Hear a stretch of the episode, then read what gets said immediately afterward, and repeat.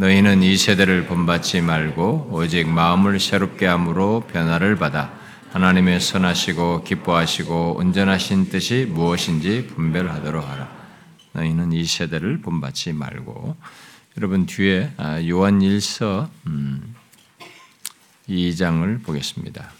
제가 지금 성경은 389페이지 389페이지 아, 요한일서 2장 15절부터 17절, 15절부터 17절을 우리 함께 읽어보도록 하십시다. 시작. 이 세상이나 세상에 있는 것들을 사랑하지 말. 누구든지 세상을 사랑하면 아버지의 사랑이 그 안에 있지 아니하니. 이는 세상에 있는 모든 것이 육신의 정욕과 안목의 정욕과 이생의 자랑, 다 아버지로부터 온 것이 아니요 세상으로부터 온 것이다. 이 세상도 그 정욕도 지나가되 오직 하나님의 뜻을 행하는 자는 영원히 거하느니라. 아, 주로 이걸 상세히 다룰 건 아니고요. 아, 네, 같이 연결해서 어, 보도록 하겠습니다.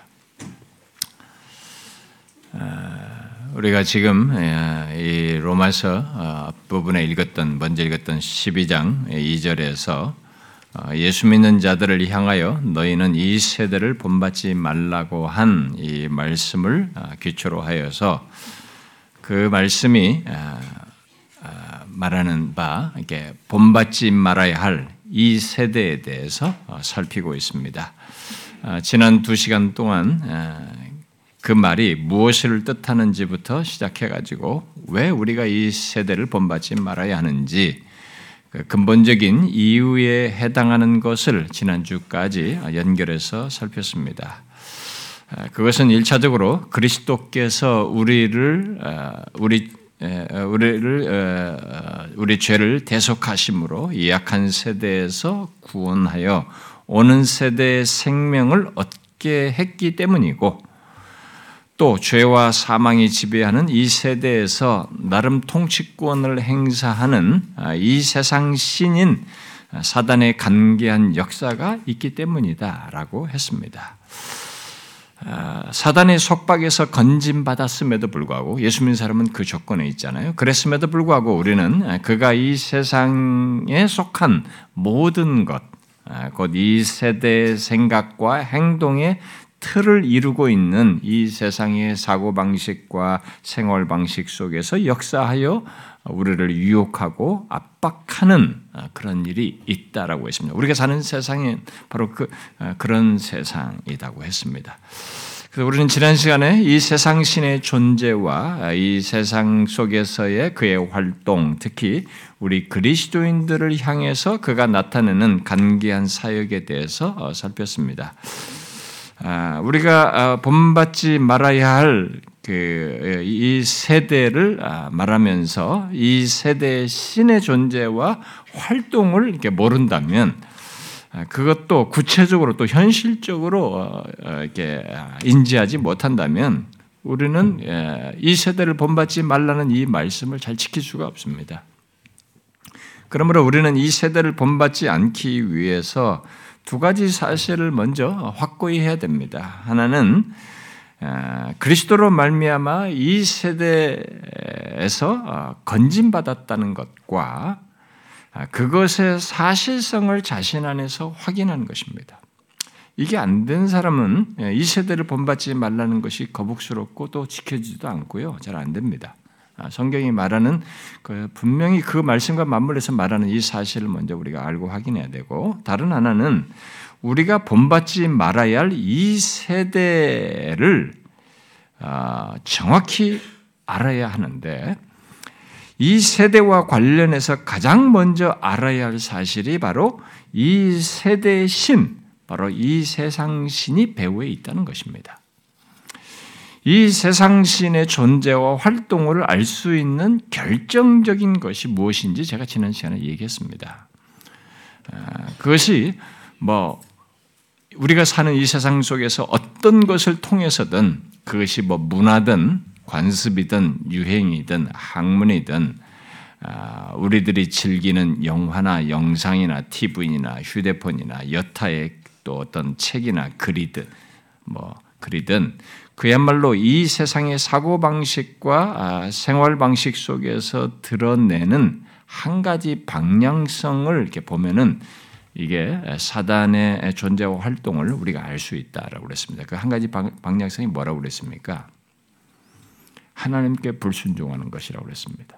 우리가 이 세상에 있는 어떤 문화든 뭐든 간에 무엇을 경험하든 이것이 하나님께 불순종하는 방향성으로 어, 이렇게 드러나게 될 때는 그 배후에 사단의 간계한 역사가 있다는 것입니다. 우리는 그것을 분별해야 된다는 거죠. 그것이 분별되지 않으면은 어, 우리가 이제 그 방향성을 놓치게 되면 전혀 자각이 없이 그걸 이렇게 좋게 여기서 따르게 되는 것이죠.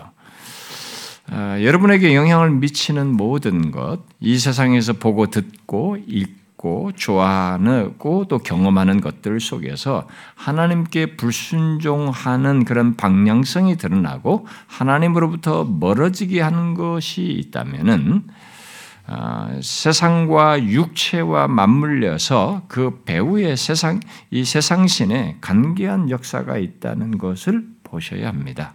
그것을 간파하셔야 됩니다. 여러분 이 세대를 본받지 않기 위해서 아, 이 세대의 신으로 있는 이 사단의 이런 역사를 꼭 아, 인지하십시오. 아, 제가 미리 말했습니다만 지금 살피는 내용들에 대해서 이런 내용들 그리고 앞으로도 계속되는 이런 내용들에 대해서 여러분들 중에 어떤 사람들은 좀 불편할 수 있습니다. 뭐 이건 뭐 모든 하나님의 말씀이 우리 때때로 우리 자신에게 그런 얘기를 하게 될 때 내 자신이 가지고 있는 생각을 흔들거나 그걸 조금이라도 이게 건드릴 때 인간이 자연스럽게 갖는 반응입니다. 그건 힘들 수 있어요. 거부 반응도 생기고요. 아, 예. 그러나 이제 한 가지는 여러분들이 아, 좀 반응을 하셔야 되는데, 좀 분별을 하셔야 되는데, 아, 여러분들이 그런 반응을 할 때 이게 본성적인 내면의 소리를 듣기보다 그런 것이 싫다. 뭐 어쩌다 하는도 자기를 방어하든 어쨌든 간에 이렇게 자기 안에서 일어나는 이 본성적인 소리를 듣기보다 하나님께로 향하도록 하는 이런 모든 내용을 통해서 결국 나를 하나님께로 향하도록 하는 그런 일이 있는가? 이 후자는 성령의 소리예요. 성령께서 하나님의 말씀을 통해서 우리에게 다가오시고 감동하시고 이끄시는 것입니다. 그러니까 본성의 소리를 듣기보다 본성의 소리를 따라서 반응하기보다 성령의 소리에 예, 역사에 감동에 반응할 수 있기를 바랍니다. 자, 그러면 우리가 이 세대를 본받지 않기 위해서 아, 이제 이 세대를 이루고 있는 것들을 이제 하나씩 아, 살펴보도록 하겠습니다. 이 세대를 본받지 말라고 할때 본받지 말라는 이것의 뜻은 이 세대의 생각과 행동의 틀 속으로 끌어들이는 것을 저항할 것을 말한 것이다 라고 얘기를 했습니다. 그리고 그런 일의 배후에 이 세상 신의 역사가 있다는 것도 덧붙여서 말했습니다. 자, 그러면 이 세대의 생각과 행동의 틀로서 말할 수 있는 것들이 어떤 것들이 있을까요? 바로 이 세대를 이루고 있는 것들로 말할 수 있는 것들이 무엇이냐는 것입니다. 이미 지난 시간에 말한 대로 이것은 한두 가지의 내용으로 말할 수 있는 것이 아닙니다. 이 세상의 사고방식과 생활방식을 형성하는 것들은 무엇이든지 다 해당되기 때문입니다. 그럼에도 우리는 이 세대의 사고방식과 생활방식을 형성하는데 지대하게 영향을 미치고 마치 사람들의 생각과 행동의 기준처럼 여겨지고 있는 것들을 생각해 볼 수 있습니다. 아, 그런 식으로 작동하도록 영향을 미치는 것들, 주요하게 미치는 것들을 생각해 볼 수 있어요. 그렇게 두드러지는 것들을 이제 하나씩 아, 살펴보기를 원합니다. 자, 먼저 이 시간에 우리가 살피고자 하는 것은 이 세대의 생각과 행동의 틀의 배경이요. 뒤에서 살피게 될 모든 내용의 전체를 아우르는 이 세대에 대한 이 세대의 틀에 대한 가장 기본적인 어, 사실입니다. 아, 그것은 바로 이제 본문에서 말하는 이 세대, 이 세상의 본질적인 특성, 소위 세속성입니다. 우리가 또는 뭐 세상성, 세속성 뭐 이렇게 말할 수 있는 건데요. 좀 더 흔한 용어로 말하면 비록 방대한 의미로 사용되고 있긴 합니다만 세속주의로 말할 수 있습니다. 오늘 우리가 읽은 요한일서 본문은 이 세대, 이 세상이 가진 이 세속성 또는 세속주의를 성경적 성경의 표현으로서 잘 기술해 주고 있습니다. 아, 성경에서 세상으로 번역해 번역하는 이 말 중에 이 대표적인 두 개의 헬라 용어가 있는데 그 헬라 용어가 두 개가 여기 지금 요한일서 2장 5절부터 15절 17절에 두 용어가 다 나옵니다. 하나는 15절부터 16절에서 말하는 세상 이게 이게 15절부터 16절에 나오는 세상이 여섯 번 나오는데 이 세상은 다 한 헬라 한 단어, 뭐 코스모스라는 단어입니다. 그 한 단어를 다 사용하고 있는데 이 코스모스라고 말하는 이 헬라의 단어는 물질적인 세계, 뭐 우리가 흔히 말하는 우주, 뭐 이런 것과 관련해서도 그 말을 사용되기도 하고요.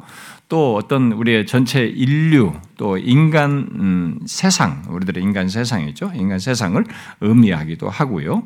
어, 또 동시에 타락한 이 세상, 하나님을 거역하고 어, 거역하는 죄된 이 세상을 어, 뜻하기도 합니다. 그러니까 이 성경에서 나오는 세상이 참 다양성이 있어서 이 내용을 이해하는데 어, 참 어려움이 있습니다. 그런데 아, 그런 의미로 어, 보통 단어가 쓰여져요. 이게 다양한 의미로 이 용어가 씁니다. 그런 그래서 이 여기 지금 이 15절과 16절에 말한 이 세상의 단어는 우리가 유명한 요한복음 3장 16절에도 사용되었습니다. 하나님이 세상을 이처럼 사랑하사 했을 때이 어, 세상도 여기 지금 15절과 16절에 말하는 세상과 같은 말입니다. 근데 그때의 이 세상을 사랑한다라고 했을 때 이 세상은 두 번째로 제가 말했던 인간과 인간 세상에 대한 그런 의미로서 이 세상이라는 단어를 쓴 것이죠. 아, 그런데 여기 지금 이 요한일서 본문에서 또 다른 세상에 대한 헬란 말이 사용되고 있는데 그게 이제 17절에 나오는 말입니다. 음, 그것은 이제 우리가 뭐 아이온이라는 단어인데요. 이게 로마서 12장 2절의 이 세대와 같은 말입니다. 아, 이 말도 어, 도덕적으로 중립적인 의미로 사용되기도 하고요. 또 부정적인 의미로도 사용됩니다. 우리가 이미 인용했다시피 어, 이 악한 세대라고 갈라디아서 말할 때 이 악한 세대라고 할 때 거기 세대도 여기 세상과 17절에 어, 사용된 세상과 똑같아요. 그러니까 그때는 부정적으로 사용된 거죠. 이 세상신 할 때도 이 말을 썼는데 부정적으로 쓴 거죠. 에베소서 2장에서 이 세상 풍속이라고 말을 했을 때그 그 세상도 부정적인 의미로 사용된 거죠. 이렇게 이 단어도 이렇게 중립적으로도 사용되기도 하지만 부정적으로도 사용됩니다. 그래서 결국 여기 요한일서 본문에서 15절부터 16절까지 단어를 달리하지만 이 전체 세상으로 번역된 이 말은 두 개의 말은 다 사실상 이 로마서 12장 어, 2절에서 말한 이 세대와 의미가 별로 다를 바가 없습니다. 같은 의미예요. 어? 죄와 사망이 지배하는 조건의 이 세상, 이 세대를 말하는 거죠. 그야말로 죄에 빠진 이 세상을 표현하고 있는 것입니다. 그리고 그 세상이 어떤 것인지를 이제 더 더하여서 요한일서는 설명해 주고 있습니다. 바로 이 세상이 갖고 드러내고 추구하고 목표하며 사는 삶의 특성, 그야말로 이 세상의 사고방식과 생활방식의 기준과 방향성을 말해주는 내용을 2장 아, 16절에서 말해주고 있습니다. 자, 여기 16절에서 이 세상과 아, 세상에 있는 것은 이렇게 세상과 이 세상에 있는 것 이렇게 말하면서 이 세상과 이 세상에 있는 것을 어떻게 설명하는지 보십시오. 어떻게 말하고 있습니까? 이 세상과 세상에 있는 것을 세 가지 표현으로 쓰고 있죠. 육신의 정욕과 안목의 정욕과 이생의 자랑이라는 것으로 구체적으로 설명하고 있습니다. 그리고 여기에 본문에는 15절부터 17절에는 이 세상과 세상에 있는 것에 대한 부가적인 배경으로서 더 추가적인 내용이 두 가지 내용이 더 있어요. 사실상 더 중요한 내용이 두 가지가 더 언급되고 있습니다. 그건 뭐냐면 하나님 아버지의 사랑이 없는 겁니다. 예수 믿는 자들에게는 하나님 아버지의 사랑이 있는 것으로 얘기하는 것과 그 말이 결국은 거기에는 없다는 것입니다. 이 세상에는 하나님 아버지의 사랑이 없어요. 일반적인 의미로 말하면 하나님 없이 사는 거죠. 그들에게 삶에는 그들의 가치관에는 생활 방식에는 하나님의 하나님이 없는 것입니다. 그리고 또 다른 하나는 예, 이 세상에 또 다른 하나는 하나님의 뜻을 행하는 자를 이 신자로 얘기함으로써 이 사람들이 바뀐 거잖아요. 그래서 이 세상은 결국 그것과 반대되는 겁니다. 하나님의 뜻대로 행하는 게 없습니다. 하나님의 뜻이 없어요. 하나님의 계시, 하나님의 말씀이 없는 것입니다. 그게 이 세상에 대한 설명이에요. 곧 이 세상의 특성, 아, 바로 세속성에 대한 설명을 여기 지금 15절부터 17절에 말을 하고 있는 것입니다. 아, 세속주의에 대한 성경적인 설명이라고 할 수 있는 것이죠. 그런 의미에서 비키라는 사람은 세속주의는 하나님을 떠난 인간의 본성이다. 뭐 이런 설명을 했습니다. 예, 제가요, 처음 계획한, 오늘 이렇게 살피려고 한 첫 번째 내용은 이 세속성 또는 세속주의가 아니었습니다. 네. 그러나 이 첫 번째 내용을 준비하는 중에 이 세대, 이 세상을 구성하고 있는 것을 아, 말하는 본문을 이렇게 이 요한일서 같은 이 본문을 이렇게 보면서 이 세상이 가진 근본적인 특징인 이 세속성을 그냥 또 다루지 않고 가게 되면 이게 뒤에 내용들이 약간 부변적으로 여겨질 수 있어서 이걸 또 먼저 다뤄야겠다고 싶어서 제가 또 중간에 바꿨습니다. 이 내용이 너무 일반적이고 많은 내용을 내포해 서 뭐 세속성, 세속주의 하면요. 내포하고 있어서 사실 그렇게 준비하겠다고 바꿨었지만 이걸 어떻게 정리해야 될지 너무 방대한 걸 말하고 있거든요. 여러분들이 이 단어 하면 벌써 모호합니다. 우리 세속성, 세속주의 하면 굉장히 익숙해 있지만 이것을 어떻게 이해해야 될까 하볼 때는 너무 방대해서 모든 주의가 다 이 세속주의에 들어간다 이런 말을 할 정도이니까요. 예, 쉽지가 않습니다. 그래서 제가 이걸 중간에 바꾸고 나서 계속 하다 시간을 다 보냈습니다. 이미 많은 시간을 보내버렸기 때문에 이 내용을 체계적으로 다룰 정도로 이게 정리도 되지 않았고 그렇게 할 수도 없었습니다. 참 괴로운 시간을 이렇게 보내면서 아, 오늘 이 자리까지 이르게 됐는데요. 아, 저는 그저 뒤은 내용의 배경으로서 기초적인 사실밖에 제가 말할 수가 없게 됐습니다. 좀 좀 더 체계적으로 준비를 할 수 있기를 원했는데 저희가 허락된 시간이 안 돼가지고 그래서 가장 기본적인 사실만 기초적인 사실만 이것을 어, 말을 본문을 가지고 어, 살피도록 하겠습니다. 그래서 비록 최소의 내용이지만 먼저 우리가 본받지 말아야 할 이 세대, 이 세상이 가진 세속성부터 먼저 우리가 알아야 된다는 겁니다. 이 세대를 본받지 말라고 했을 때 이 세대의 생각과 행동의 틀에 큰 배경으로 있는 이 세속성을 먼저 우리가 정확히 좀 알아야 된다는 것입니다. 이 세대를 본받지 않기 위해서. 자, 음, 이 세대의 생각과 행동의 틀로서 모든 사람들의 사고와 행동에 영향을 미치고 우리에게도 유혹과 압력으로 다가오는 이 세속성, 또는 세속주의를 본문이 말해주고 있습니다. 성경의 어떤 성경적인 기술을 여기서 말을 해주고 있어요. 그래서 우리 이것을 좀 정확히 알고 적용할 수 있으면 좋겠습니다. 자, 무엇입니까? 일단 음, 절대적인 기준이 없다는 것을 제가 어, 세 가지와 함께 두 가지 덧붙여서 말한 것처럼 오늘 본문은 이 세상에 가지고 있는 이 세속성, 그 세속주의는 절대적인 기준이 없다는 것을 말해주고 있어요. 곧 하나님도 없고 그의 뜻도 없습니다.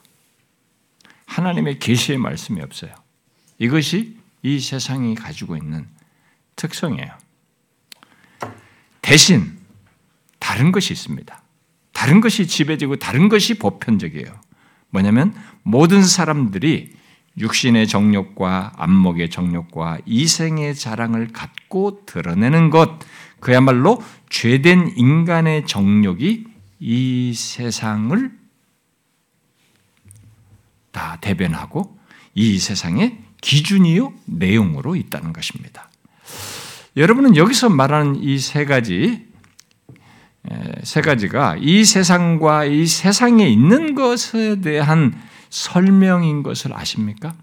우리가 세상, 세상에 있는 것 이렇게 말했을 때 이것에 대한 설명을 이 세 가지로 말한 것에 대해서 아시냐는 거예요.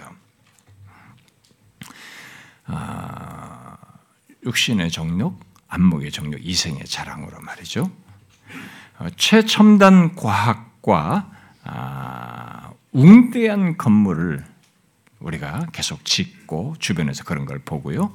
또 첨단 무기 같은 것 이런 얘기를 가지고 세상을 지금 말하지 않고 여기 지금 16절에서 말한 이 세 가지를 말하고 있는 것을 여러분들은 이해하시나요? 혹시 이것으로 이 세상을 설명한 것이 잘 이해되지 않고 어, 마음에 들지 않는 좀 와닿지 않는 뭐 그런 내용인가요? 아, 우리는 이 세상을 외적으로 보고 말하고 자랑하는 데 익숙해 있습니다. 아니 그게 전부예요. 어려서부터 나면서부터 성장하면서 우리가 보는 이 세상에 대한 이해는 거의 그렇습니다. 외적인 것을 가지고 보고 말하고 생각을 합니다. 어, 우리는 뭐 우리가 지금 우리나라 같은 경우에 최첨단 아, 메모리 반도체 같은 것들을 만든고 뭐 그런 것들을 가지고 어, 이 우주선들을 만들고 고층 빌딩을 세우고 어, 또 우리는 또 학교 같은 데서 누가 공부를 잘하고 또, 또 우리들이 어떤 좋은 대학을 가고 뭐 훌륭한 사람 과학자가 되고 어떤 직장인을 되고 어, 또큰 기업을 이루고 또 그 밖에 이런저런 것들을 이루고 뭐 세계 선수권대회에서 뭐 1등을 하고 최고상을 받고 또 우리나라가 어떤 부분에서 앞서고 어떤 것들을 이루었다는 등등 또 정치권에서는 현 정부에서 무엇을 이루고 어떤 것을 행했다는 것 등, 아, 또 어, 세계인들의 이목을 끌 그런 인기를 다 한 몸에 받는 그런 아이돌 스타가 되는 것 등, 정말 이 외적이, 외적으로 어, 나타나는 것들 그런 것들에 우리는 가지고 이 세상을 주로 설명을 합니다. 그렇게 이해를 하죠. 그렇게 보죠. 또 사람들이 얼굴이 예쁘고 건강미가 있고 뭐 이런 것들. 세상은 이런 외적인 것 등을 가지고 말하고 추구하고 열광하고 또 그런 기준과 시각으로 보면서 서로 말을 하고 있습니다. 그런데 본문은 오늘 우리가 읽은 요한일서 본문은 이 세상의 모든 것, 그 외적인 모든 것에 이런 것, 그런 것으로 말하지 않고 오히려 그런 것의 기절을 가지고 세상에 대해서 말을 하고 있습니다. 이 세상과 세상에 있는 것은 육신의 정욕과 안목의 정욕과 이생의 자랑이다라고 하면서 이 세 가지로 말하고 있습니다. 여러분은 이 세 가지가 무엇인지 아시죠? 교회 다녔으면 많이 들어봤을 겁니다. 우리 교회에서는 요한일서 강의를 했고 요한일서 공부하는 사람들은 배워서 알 것입니다. 그런데 간단히만 제가 어, 언급을 하면요. 여기서 육신의 정욕은 한마디로 인간 본성의 정욕입니다. 그래서 자신의 만족을 위해서 본성적인 욕구를 따라서 행하는 것을 말합니다. 아, 또 안목의 정욕은 어, 외모와 거칠애와 화려함을 쫓아서 사는 것을 말합니다. 이 세상은 온통 외형에 신경을 쓰면서 살고 있잖아요. 아, 그리고 이 생의 자랑은 앞에 이 두 개, 두 가지 내용에 연결해서 적극적인 의미로 말을 하는 것입니다. 그래서 이 앞에 두 가지를 연결해서 나타내는 것인데요. 그것을 드러내는 것인데 바로 자신의 정욕을 자랑하고 자신의 영광을 구하는 것입니다. 그게 이생의 자랑이에요. 그러니까 무엇을 하든지 자신의 본성적인 욕구를 사용하여서 자기 영광을 구하며 사는 것을 말을 하는 것입니다. 세상에 있는 것이 이런 것들이다. 이렇게 성경은 진술하고 있습니다. 여러분 이 세상의 모든 외적인 것, 뭔가 이루었다는 것들을 잘 보시면 여기 이 범주를 못 벗어납니다. 뭐 우리가 우주선을 만들고 무슨 세계를 뭘 기여하는 걸 갖고 이런 걸 갖지만은 뭐 우주로 나아가는 이런 거창한 얘기를 꺼낸다 할지라도 하나님 없는 인간의 본성적인 욕구 속에서 우리 인간의 영광을 구하는 것이 그 기제에 있습니다. 우리 인간의 탁월함과 또 어떤 다른 나라와 비교해서 자기들이 그것을 먼저 이루는 것들, 그런 경쟁 속에서 드러내는 인간의 영광, 뭐 이런 것들이 다 기저에 있습니다. 그렇게 하나님과 그의 계시가 없이 오직 죄된 인간의 정욕과 자기 영광을 구하는 것이 이 세상의 모습이고 실상인 것이죠. 아니, 이 세상의 본성적인 특성이라고 할 수 있습니다. 그런 세속성을 우리는 모두 어려서부터 보고 자라고 어, 추구합니다. 어. 또 우리들이 일어나서 잘 때까지 대면하는 게 그런 세상이에요. 그야말로 이 세상은 그런 것들을 보고 듣고 생각하고 또 그런 것을 추구하면서 그런 것들을 공통된 가치와 사고방식으로 공유하고 생활방식으로 만들어서 그 안에서 살아가고 있습니다. 아, 그것은 우리의 문화와 유행과 관습과 아, 우리들이 쏟아내는 생각과 주장, 의견, 사상, 각종 또 영상 매체 같은 이런 것들 속에서도 그대로 드러나고 있습니다. 심지어 우리들이 갖, 우리들이 갖는 윤리 개념과 윤리 기준에도 이것이 그대로 드러나 있습니다. 여러분은 자신이 매일 맞닥뜨리는 세상이 가진 이런 세속성을 보십니까? 간파하시나요? 우리 아이들부터 밖에 나가서 또래 아이들 사이에서 보고 듣는 것이 그것이고 아, 또 여러분이 하루 일과 속에서 또 이 땅을 사는 동안 계속 접하는 것이 이런 세속성입니다. 아, 우리들은 아, 지나가다가 지나가다 어디 지하철을 타고 가든 어디를 지나가든 어떤 지나가다 눈에 들어오는 각종 광고들 속에서도 이런 것들을 접하게 됩니다. 이생의 자랑이든 육체 예, 육신의 정력이든 아, 사람들이 알든 모르든 이 세상은 그렇게 육신의 정력과 안목의 정력과 이생의 자랑으로 뒤섞인 세속성을 띠고 드러냅니다. 아, 혹시 여러분은 어, 세상을 보고 어, 세상을 이렇게 어, 우리가 성경이 말하는 이 세상을 본문 16절로 예, 말하는 것에 대해서 아, 너무 세상을 부정적으로 보는 것 아니냐, 뭐 이렇게 생각할지 모르겠습니다. 성경이 아까 세상을 예수님께서 세상을 이처럼 사랑하사 할 때 사랑의 대상으로도 보는 어떤 것들이 있고 이 물질 세계 같은 것들을 다 부정적으로 보지 않습니다. 하나님이 창조하시 보기 좋았다고 하기 때문에 그런 것이 아니에요. 지금 이 말하는 것을 여러분 오해하면 안 됩니다. 그런데도 감출 수 없는 사실을 여기서 지금 얘기를 하고 있습니다. 그래서 이런 진술이 아, 너무 세상을 부정적으로 보는 거 아니야? 이렇게 생각할지 모르겠는데요. 아, 물질 세계가 아니라 우리가 가지고 있는 이 세상을 사는 사람들의 인간이 가지고 있는 그들의 삶과 사고 방식과 가치관 이런 것들을 한번 보십시오. 1세기 로마 시대나 중세 시대나 뭐 100년 전이나 지금이나 그야말로 예나 지금이나 세상이 변함없이 드러내고 있는 이런 물질 세계가 아니라 그 이면에 인간이 갖고 드러내는 그것을 한번 보시란 말입니다. 본문이 사실이라는 것을 우리는 부인할 수가 없습니다. 이 세상이 가진 세속성의 이 결정적인 한계는 결국 그 속에 하나님과 그의 계시가 없다는 것이고 모두 무엇인가를 알고 얻고 이루고 따르지만 그런 것이 없이 그저 인간 자신의 정욕, 육신의 정욕과 안목의 정욕과 이생의 자랑을 드러낸다는 것입니다. 그것을 넘지 못한다는 거예요. 아니 어려서부터 또 일상 속에서 보고 듣고 즐기는 것들 대부분이 그런 것이어서 아예 그것이 삶입니다. 여기 16절에서 말하는 것이 물론 욕구 자체는 문제가 되지 않습니다. 우리 하나님께서 우리 각자 우리 인간이 욕구를 주었기 때문에 욕구 자체는 문제가 되지 않습니다. 그러나 매연이 같은 사람이 말한 것처럼 욕구가 인간이 가진 욕구가 이 삶의 지평을 지배하게 되면은 우상숭배와 세속주의에 빠지게 되는 것입니다. 아, 모두가 그런 것이죠. 아, 그것을 육신의 정욕, 안목의 정욕, 이생의 자랑이 이제 잘 설명해 주는 것입니다. 이 세상은 실제로 이런 것들로 가득 차 있는 것을 그대로 보여주는데 어려서부터 우리가 보는 세상 그리고 앞선 사람들이 살았던 세상 그리고 또 이 세상 사람 지금 이어서 사는 사람들의 세상이 이것을 벗어나지를 못합니다. 뭐 로마 시대 사람들, 여기 1세기 사람들이 우리와 다른 그런 이런 모습을 가졌느냐? 이 세상에 다른 분 그렇지 않습니다. 그들도 똑같이 이런 그들의 인간이 가지고 있던 가치관과 삶의 방식이 이 세 가지로 설명될 수 있는 것을 노출하면서 살았습니다. 그리고 앞으로 살 사람들도 우리가 지금부터 태어나서 살 그 아이들도 그걸 벗어나지 못할 것입니다.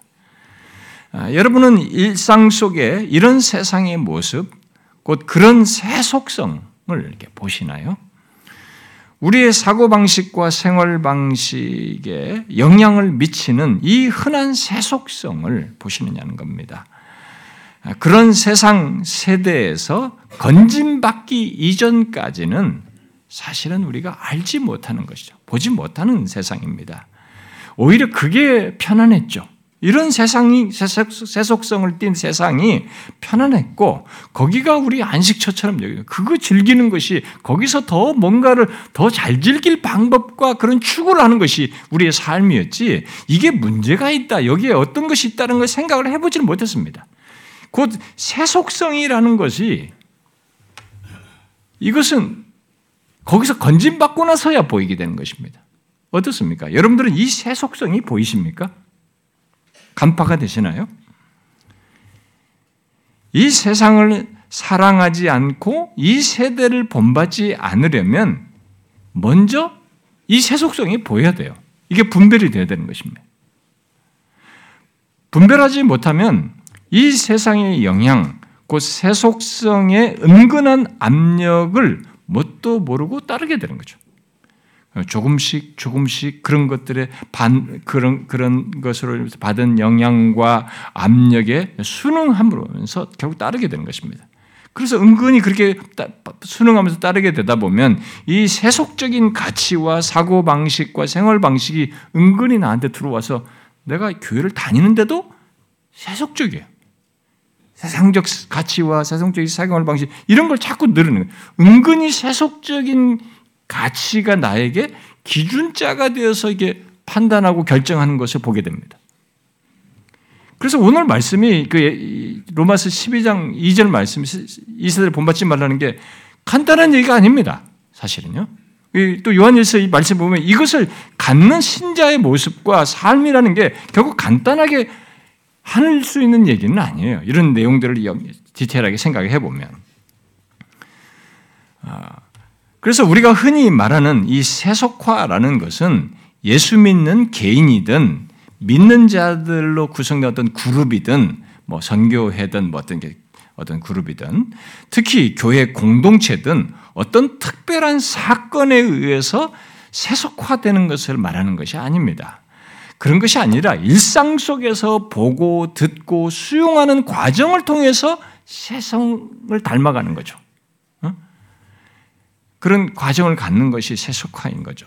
그러므로 우리는 이 세대의 생각과 행동의 틀로서 여기 요한일서 2장 16절에서 말하는 내용을 다 담고 있는 이 세상의 세속성 또는 세속주의를 일단 분별해야 됩니다.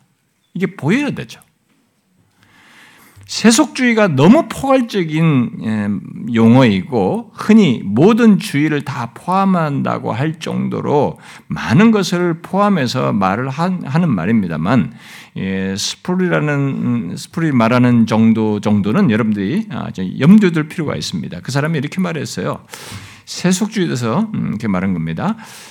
아, 생활의 모든 것, 세속주의는 생활의 모든 것 인간의 모든 가치, 인간의 모든 활동을 현재 시제에 비추어서 이해하고 지금 여기서라는 밀폐된 시간 세계 시간계 안에서 모든 것 바로 우리의 결정을 내리고 생활하고 계획을 짜는 것이다. 이게 세속주의다. 이렇게 설명했어요. 무슨 말이에요, 여러분? 우리의 삶의 모든 것, 모든 가치를 현재 이 땅의 삶에서 갖고 얻고 추구하는 것, 이게 바로 세속주의라는 거예요. 세속주의는 이 세상, 이 세상이 사실 모든 거예요. 그게 전부인 것이죠. 육신의 정욕, 안목의 정욕, 이 세상, 이생의 자랑이 있는 이 세상의 삶, 그 이상을 보지 못하고 생각하지 않는 것입니다. 그래서 웰스는 세속주의를 다음과 같이 또 설명했습니다. 세속주의는 더 이상 어떤 초월적인 질서의 뿌리를 내리고 있지 않은 전망과 가치를 말한다. 세속주의는 하나님에 의한 초월적인 질서 같은 것을 알지 못한다는 겁니다. 그런 것에 가치를 두지 않는다는 거죠. 그러면서 지금 여기서 모든 것을 결정하고 생활하고 계획하며 산다는 거예요. 그 예수 믿는 사람들도 이 세속주의 영향을 받아가지고 세상의 일상에 살면서 하나님에 의한 초월적인 질서 이런 것들이 실제적으로 적용이 안 되는 사람들이 굉장히 많거든요. 그게 바로 세속주의가 된 거죠. 하나님과 그의 계시에 의한 어떤 것도 없이 그저 지금 여기서 육신의 정욕과 안목의 정욕과 이생의 자랑을 갖고 구하며 사는 것이 전부인 것 바로 그게 세속주의라는 것입니다. 그런데 그것은 이 세상의 문화와 유행과 우리들이 보고 듣고 읽고 경험하는 이 세상의 모든 걸 속에서 보는 것입니다. 사도 요한은 본문에서 예수 믿는 우리들에게 이 세상과 이 세상에 있는 모든 것 속에서 그것을 이 세 가지로 말하는 것을 보라고 이것을 간파하라고 우리에게 말해주는 것입니다. 육신의 정욕을 봐라. 이 세상에 있는 것이라는 것이 육신의 정욕이다. 안목의 정욕이다. 이생의 자랑이다. 예? 그것이 이 세상의 내적인 특성이다. 이 세대를, 이 세대를 본받는다고 하면은 바로 그런 유혹과 압력에 순응하는 것이죠. 이런 것들의 압력과 유혹에 순응하게 되면 이 세대를 본받는 것이 된다는 거죠. 또 그것이 세속주의고 어, 세속화이고 세속주의에 빠지는 것이 되는 거죠. 어, 우리는 지금 이런 세속주의의 유혹과 압력을 매일같이 받고 있습니다. 여러분 세상의 외형을 보지 말고 그 안에 있는 이 세속성을 그 내면의 특성을 이 16절로 말하는 생명 내적인 특성을 보아야 하는 것이죠. 본문은 그것에 대해서 더욱 적극적으로 말합니다. 볼 뿐만 아니라 그런 세상을 살아가지 말라. 그런 세상을 살아가지 말라는 것입니다. 로마서 본문은 요한일서 2장 16절과 같은 세상의 생각과 행동의 틀로 끌어들이는 유혹과 압력에 저항하라고 했는데 여기 요한일서는 사랑하지 말라 이렇게 말하고 있습니다. 그러면서 아버지의 사랑과 세상 사랑을 이렇게 대비하고 있습니다. 누구든지 세상을 사랑하면 아버지의 사랑이 그 안에 있지 않다. 이렇게 말하고 있습니다. 이 말은 우리 그리스도인들이 세상을 사랑하지 않을 수 있는 이유가 바로 아버지의 사랑임을 동시에 말해주는 것입니다. 우리가 어떤 것을 사랑하지 않는 방법 중에 최고의 방법이죠. 방법 중에 하나는 그것보다 우리가 예전에 사랑하는 것보다 더 사랑할 어떤 것을 보고 알고 얻는 것입니다. 갖는 것이죠. 사도 요한은 그리스도인은 바로 그런 자들이다 라고 말하면서 곧 이 세상과 세상에 있는 것과 비교도 안 되는 하나님 아버지의 사랑을 사랑이 있는 자이다. 사랑을 알고 소유한 그런 사람이고 그 사랑을 가진 자이다. 그것을 할 수 있는 사람들이다. 라고 말하면서 세상을 사랑하지 말라고 말하는 것입니다. 그리고 이 17절은 그 아버지의 사랑이 있는 자는 영원히 거한다라고 하면서 아버지의 사랑이 있는 자의 가치를 이 세상에 지금 이 세상 여기 전부로 말하지 않고 영원으로 얘기합니다. 영원하신 하나님께 하는 영원한 것으로 영생으로 연결해서 말합니다. 그에 반해서 이 세상과 세상에 있는 것은 지나간다라고 지나가는 것으로 말해. 썩고 사라지고 멸망하는 것으로 얘기하는 것입니다. 그것이 이런 일이 지나가는 것이 죽음을 통해서 우리가 경험하든 궁극적으로 심판 하나님의 심판대 앞에서 경험하든 결국 이 세상이라는 것과 세상에 있는 것이라는 건 다 그런 것이죠. 사실 우리가 이 땅에 살면서도 그렇지 않습니까? 그렇게 열심히고 정열을 태우고 뭔가 집중하고 그렇게 해도 결국 우리가 나중에 가면은 이 쇠하는 걸 느끼지 않습니까? 지나가는 걸 느끼지 않습니까? 그리고 다 놓지 않습니까? 그래서 제가 항상 여러분들에게 권하는 것입니다. 가까운 사람이 임종할 때는 한번 꼭 가십시오, 여러분. 거기서 여러분 감출 수 없는 인간의 실존을 보셔야 됩니다. 우리가 아, 보셔야 됩니다. 어, 제가 이렇게 우리 어머니를 이렇게, 어, 이렇게 가까이서 보면서 이제 90 중반이 되시니까요. 어, 보면서 저는 제 미래를 보면 물론 제가 그때까지 살 거라고 생각하지는 않습니다만 이렇게 봅니다. 예, 기억력, 행동의 둔함, 걷는데 다리의 부족함, 그리고 예, 화장실에 가도 바지를 올리는데도 혼자 하는데 좀 불편해요. 잘 못 올려요. 그럼 제가 등 뒤에서 이렇게 등 뒤에 가지고 바지를 올려드립니다. 옛날에 우리 어머니가 어렸을 때 저를 그렇게 했거든요. 내 뒤에서 바지를 이렇게 올려줬단 말이에요. 아주 어렸을 때. 근데 제가 그렇게 하고 있습니다. 우리는 보고 배우는 겁니다. 그게 인간이에요. 지나간다는 것에 대한 설명인 겁니다. 이 세상에서 뭔가를 추구하고 열심히 그 굉장한 것을 같이 이루어도 이 세상에 있는 것은 다 지나가는 겁니다. 그것은 이 세상 전체에 대한 궁극적인 결론에서도 하나님께서 심판하면서 그렇게 하겠지만 우리 개인의 삶에서도 경험할 수 있는 것입니다. 성경이 이런 사실을 얘기해요. 이것이 이 세상, 이 세대의 결정적인 한계입니다. 하나님도 없고 그의 계시도 없어서 그 끝이 사라지는 안개와 같다는 것입니다. 멸망하는 것이 결론이에요.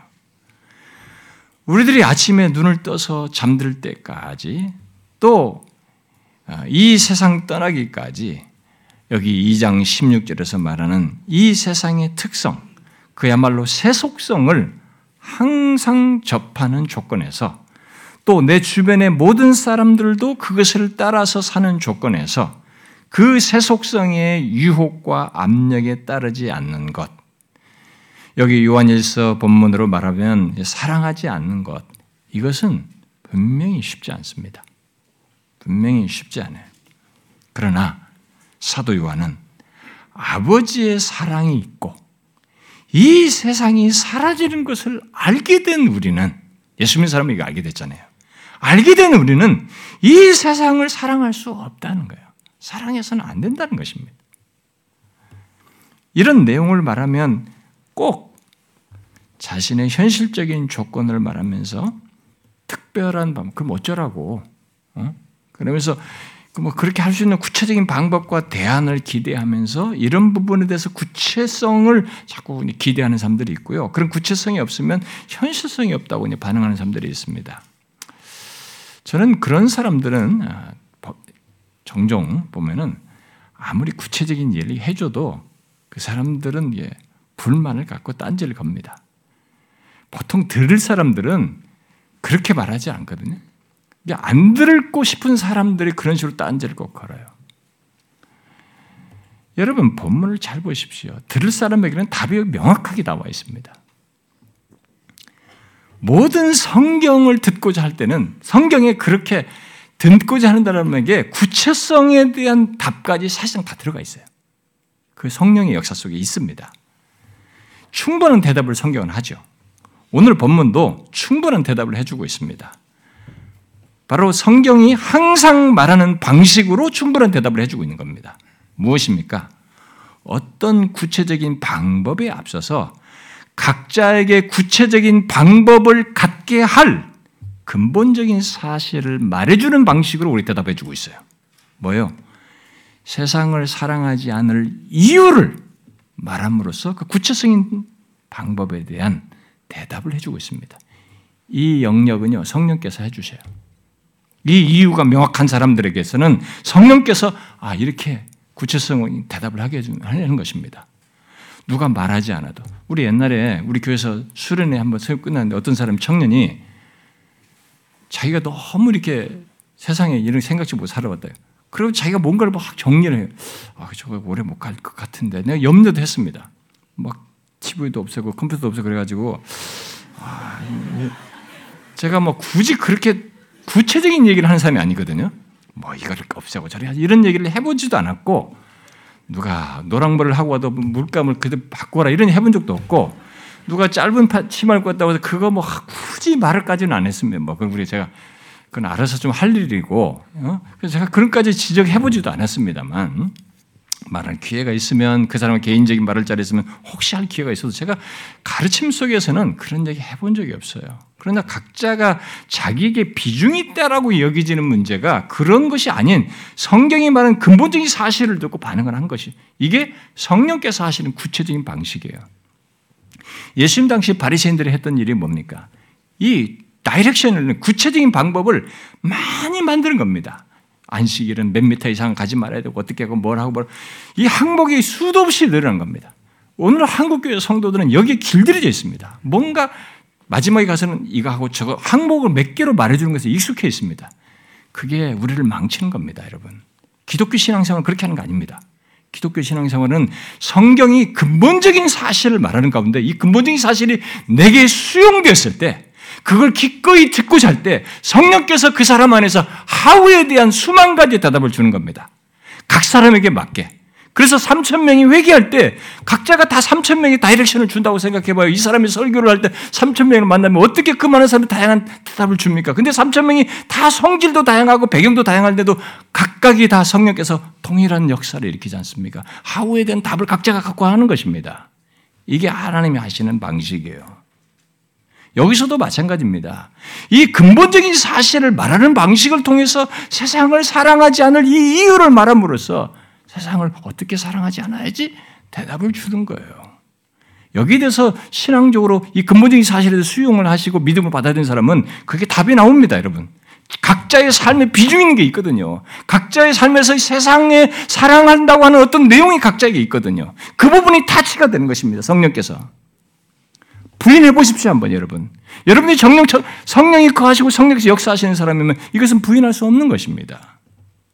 아버지의 사랑이 있는가를 그래가지고 여기서 얘기하는 거예요. 아버지 사랑이 있는가를 말함으로써 대답을 하는 거예요, 결국.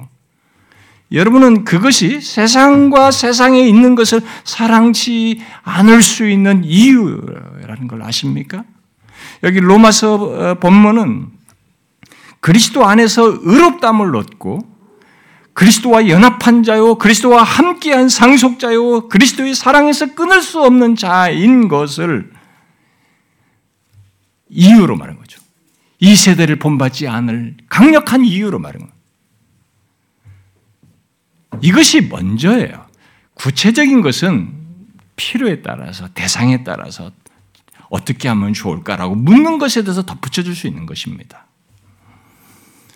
그러므로 어떤 방법과 대안을 묻고 싶으면 먼저 여러분에게 아버지의 사랑이 있는가부터 말해 보십시오. 여기 요한일서 뒤에 4장 16절에서 말하는 하나님이 사랑하시는 사랑, 아들을 보내어 구원하신 그 하나님의 사랑이 있는지,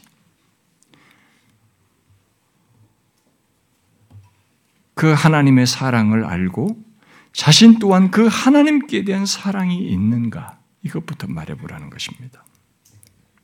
본문은 그것이 있으면 이 세상을 사랑하지 말라는 것에 대한 구체적인 방법을 굳이 말할 필요가 없다는 논제를 펴고 있는 것입니다. 그러므로 중요한 것은 여러분에게 아버지의 사랑이 있는가 하는 것이 있습니까? 있으면 이 세대를 본받지 않는 것, 그것에 조금도 거부감이 없을 것입니다. 또 이 세상이 드러낸 세속성, 여기 2장 16절과 같은 세속성을 분별하여서 거스르는 것을 기꺼워할 것입니다. 비록 완전치는 못하고 부족함이 있어도 이 세대, 이 세상에서 건진받은 자, 아버지의 사랑을 받아 그리스도의 피로 구속함을 받고 자신 또한 하나님께 대한 사랑을 갖게 된 자는 제일 먼저 여기 2장 16절처럼 이 세상의 내적인 특성, 바로 죄에 빠진 이 세상이 갖고 드러낸 세속성을 이전에 못 보던 상태에서 보게 되었기 때문에 반응을 하게 되는 거죠. 일단은 그게 불편하고 거부감이 생기는 겁니다. 세속성이 거부감. 옛날엔 세속성이 편했죠. 이렇게 아버지 사랑이 있는 사람에게는 오히려 세속성이 불편해요. 은근히 유혹은 받고 거기서 완전히 분리되진 않았지만 이게 있는 것입니다. 불편해요.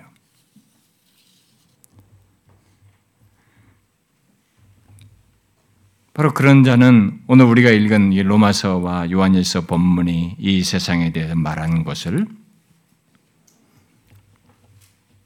사랑하지 말고 본받지 말라는 이런 말씀에 조금도 불편함이 없이 들을 정도로 이 세대, 이 세상의 실체와 유혹에 대해서 알게 되고 볼 수 있게 된 것을 따라서 반응을 하는 거죠. 이전과 다른 반응. 이 세상을 사랑하지 않는 것에 긍정하고 기꺼워하는 그런 마음의 반응부터 갖게 되는 것이죠. 그것이 우리들이 이 세대에서 건진받았다는 첫 증거예요. 본문은 그 변화를 따라 이 세대의 생각과 행동의 틀로서 우리를 유혹하는 이 세상의 세속성을 분별하는 것을 넘어 실제 저항할 것을 말하고 있는 것입니다. 거스림으로써 수용하지 말라는 것입니다. 결국 그런 삶으로 나아가야 한다는 것입니다. 이것이 중요합니다. 이것을 제가 결국 분별을 넘어서서 그렇게 저항하는 행동과 삶으로 나아간다고 말하는 것은 오늘날 교회 안에 있는 많은 사람들이 이 세상의 영향과 압력에 별 자각 없이 순응하여 따르는 모습이 적지 않기 때문입니다. 오늘날 교회와 소위 예수 믿는 사람들이 세상과 별로 다를 바 없다는 얘기를 듣고 치탄을 듣는 이것은 결국 이 세상의 세속성을 따르고 있다는 말이거든요. 오늘날 우리들이 교회들이 많이 치탄을 받는 것은 이 교회가 벌써 세속화됐다는 거 아닙니까? 세상을 따르고 있다는 것 아닙니까? 치룡주의를 따르든 뭘 따르든 간에. 여러분, 여러분 자신과 우리 주변도 한번 그런 시각에서 보십시오. 그리고 교회들을 보십시오. 이 세상의 기준과 관점과 태도와 사고방식과 윤리를 상당히 수용한 것을 볼 수 있지 않습니까? 여러분이 직장 생활 가서 어떤 사람이 똑같이 교회 다닌다고 하는 사람들도 보면은 이 얘기를 해보면 이 사람이 세상적 가치관과 세상적 기준을 가지고 말하는 걸 보지 않습니까? 그게 우리들의 흔한 모습이 됐습니다. 자신도 어느새 모르게 그런 모습을 노출하고 있는 거죠. 지금 우리에게 필요한 것은 여기 본문 2장 16절을 어, 본질적인 특성으로 가진 세상의 상태를 세상의 특성을 분별하고 그것의 영향, 영향과 압력에 실제로 저항하는 거예요. 너무 강력하고 일상적이고 친숙해서 어렵게 여겨질 수 있지만 오늘 말씀대로 아버지의 사랑이 있거든 그 사랑으로 세상에 대해 반응해야 된다는 것입니다.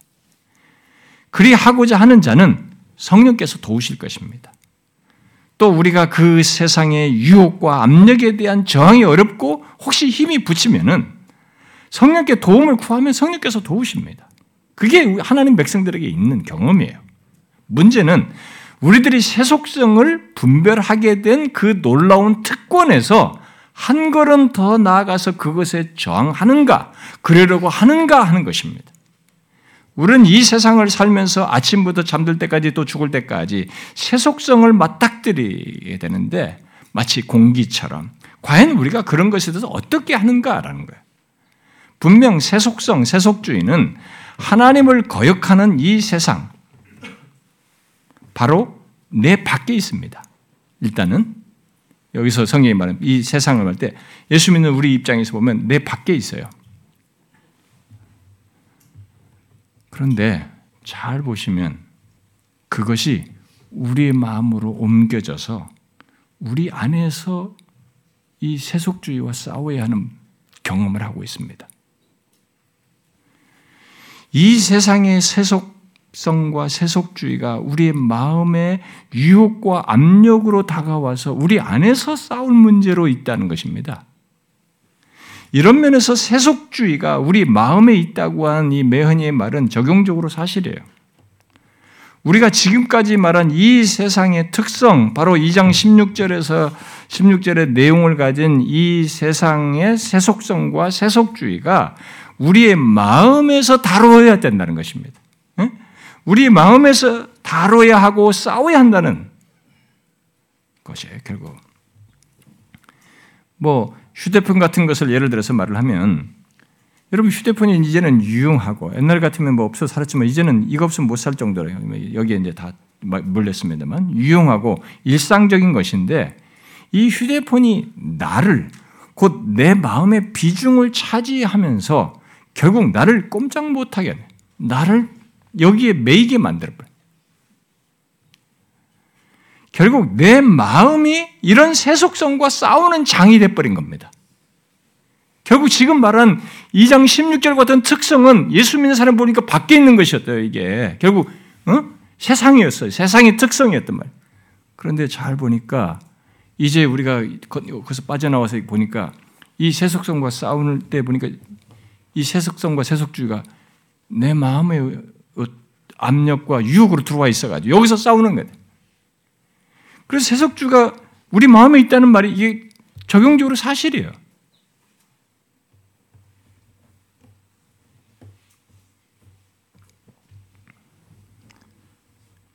세속성과 세속주의는 분명 죄된 이 세상, 하나님을 반역한 이 세상, 그런 세상에서 살고 있는 사람들의 하나님을 거스르는 독립적인 마음과 태도 속에서 보는 것인데 유혹과 압력의 형태로 우리에게 다가와서 정말 세속주의가 우리 마음에 있게 되었습니다. 그래서 그 유혹과 압력을 저항하지 않으면 우리도 그 세속성을 수용하여 따를 수 있는 처지에 있게 됐어요. 정말 세속성과 세속주의가 우리의 마음으로 밀고 들어와서 우리 안에서 씨름해야 하는 처지에 우리가 있는 것입니다. 이 세대를 본받지 말고 이 세상을 사랑하지 말라는 것은 그런 그 아버지의 사랑으로 이렇게 우리 안으로 밀고 들어온 세속성과 세속주의에 저항하라는 것입니다. 잘 보십시오. 세속성에 대한 분배를 넘어 저항하는 자에게 그런 저항하고자 하는 의지와 마음이 있는지, 실제로 그렇게 하는지 한번 보십시오. 혹시 세속성을 좋게 여기십니까? 친구처럼 여기십니까? 야고보서에 이렇게 말하고 있습니다. 세상과 벗된 것이 친구된 것이 하나님의 원수됨을 알지 못하느냐? 그런적 누구든지 하나님과 버치되고자 하는 자는 스스로 하나님과 원수가 되는 것이니라. 이렇게 말했어요. 세상과 친구 되는 것은 스스로 하나님과 원수가 되는 것입니다. 아버지의 사랑이 있는 자는 그럴 수가 없어요. 여러분, 아버지의 사랑을 기억하십시오. 그 사랑을 확인하십시오. 영혼까지 지속될 그 사랑을 말입니다. 특히 그 사랑이 드러난 예수 그리스도의 십자가를 기억하십시오. 세상을 사랑할 수 없는 강력한 이유를 보고 느끼게 될 것입니다. 버크무얼이라는 사람은 이와 관련해서 이렇게 말했어요. 참된 기독교적 태도는 세상으로부터 물러남이 아니라 세상과의 다름에 의해서 특징 지워져야 한다. 또한 빛, 비추임을 통해서 특징 지워져야 하는데 그리스도인은 주 안에서 빛이기도 하지만 세상의 빛이고 또 세상에서 그들 가운데 빛들인 것이기 때문이다. 그랬어요. 이 세대, 이 세상에서 건진받아 구별된 여러분, 세상과의 다름이 우리의 특징입니다. 아니, 우리는 죄된 이 세상을 비추어야 할 빛입니다. 이것이 지금 철저히 무시되고 조롱받고 있습니다만 오늘 한국교회와 예수 믿는 사람들이 길은 달리 있는 게 아닙니다. 무슨 쇼를 할 게 아닙니다. 막 사람들 모여서 우리가 운동장에 모이고 많이 모여가지고 하는 거 아닙니다. 우리가 이번에 무슨 부활절 때 우리도 이제 기독교도 4km를 이렇게, 이렇게 도로를 이렇게 행진한다 그러면 뭐 불교도들이 그래 해서 그걸 이미테이션 하는 거예요. 옛날에는 불교도들이 우리를 따라서 했어요. 불교 학교도 만들었고 그 사람들이 모든 시스템으로 다 본받았습니다. 지나가다 보면 불교 교리 학교도 있어요. 이제는 그 교리라는 말을 그 사람들이 쓸 일이 없는 일이에요. 이 사람들이 과감하게 불교 교리 학교도 써놨어요. 기독교에서 다 이미테이션하고 있습니다. 이제 우리가 역량이 부족했나요?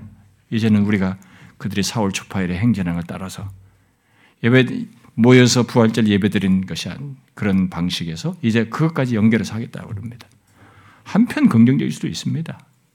그런데 우리가 그런 것으로 되는 것이 아닙니다. 기독교는 이 구별, 거기 세상에서 건진받아 구별된. 다름을 가지고 있어야 돼요. 오히려 빛이어야 되는 거죠. 이 세상을 비추는 빛인 것입니다. 여기에 대해서 다른 길은 없습니다.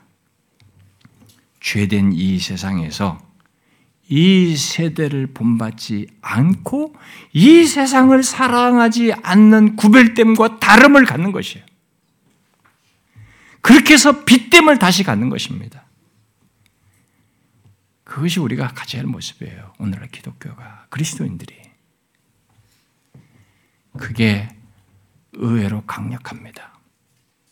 여러분 1세기 귀족들도 그렇게 무너졌어요. 이 자기들이 예수를 스스로 믿었던 게 아닙니다. 뭔가 달랐습니다. 자기들이 고용한 노예들이. 왜 다르냐? 가만히 지켜본 거죠. 이 세상과 달라. 자기가 사는 세상과 너무 다른 것입니다. 그들을 계기로 자기들도 그들의 모임에 가보고자 했고 예수도 듣게 된 것입니다. 기독교의 강력함은 이 세상 속에서 사는 우리의 강력함은 이 세상에서 건진받은 자의 다름, 그 빛을 비추는 모습이에요. 아버지의 사랑이 있거든. 여러분, 그렇게 해야 됩니다. 저와 여러분이 그렇게 해야 돼요. 그렇게 할 수 있기를 바랍니다. 기도합시다.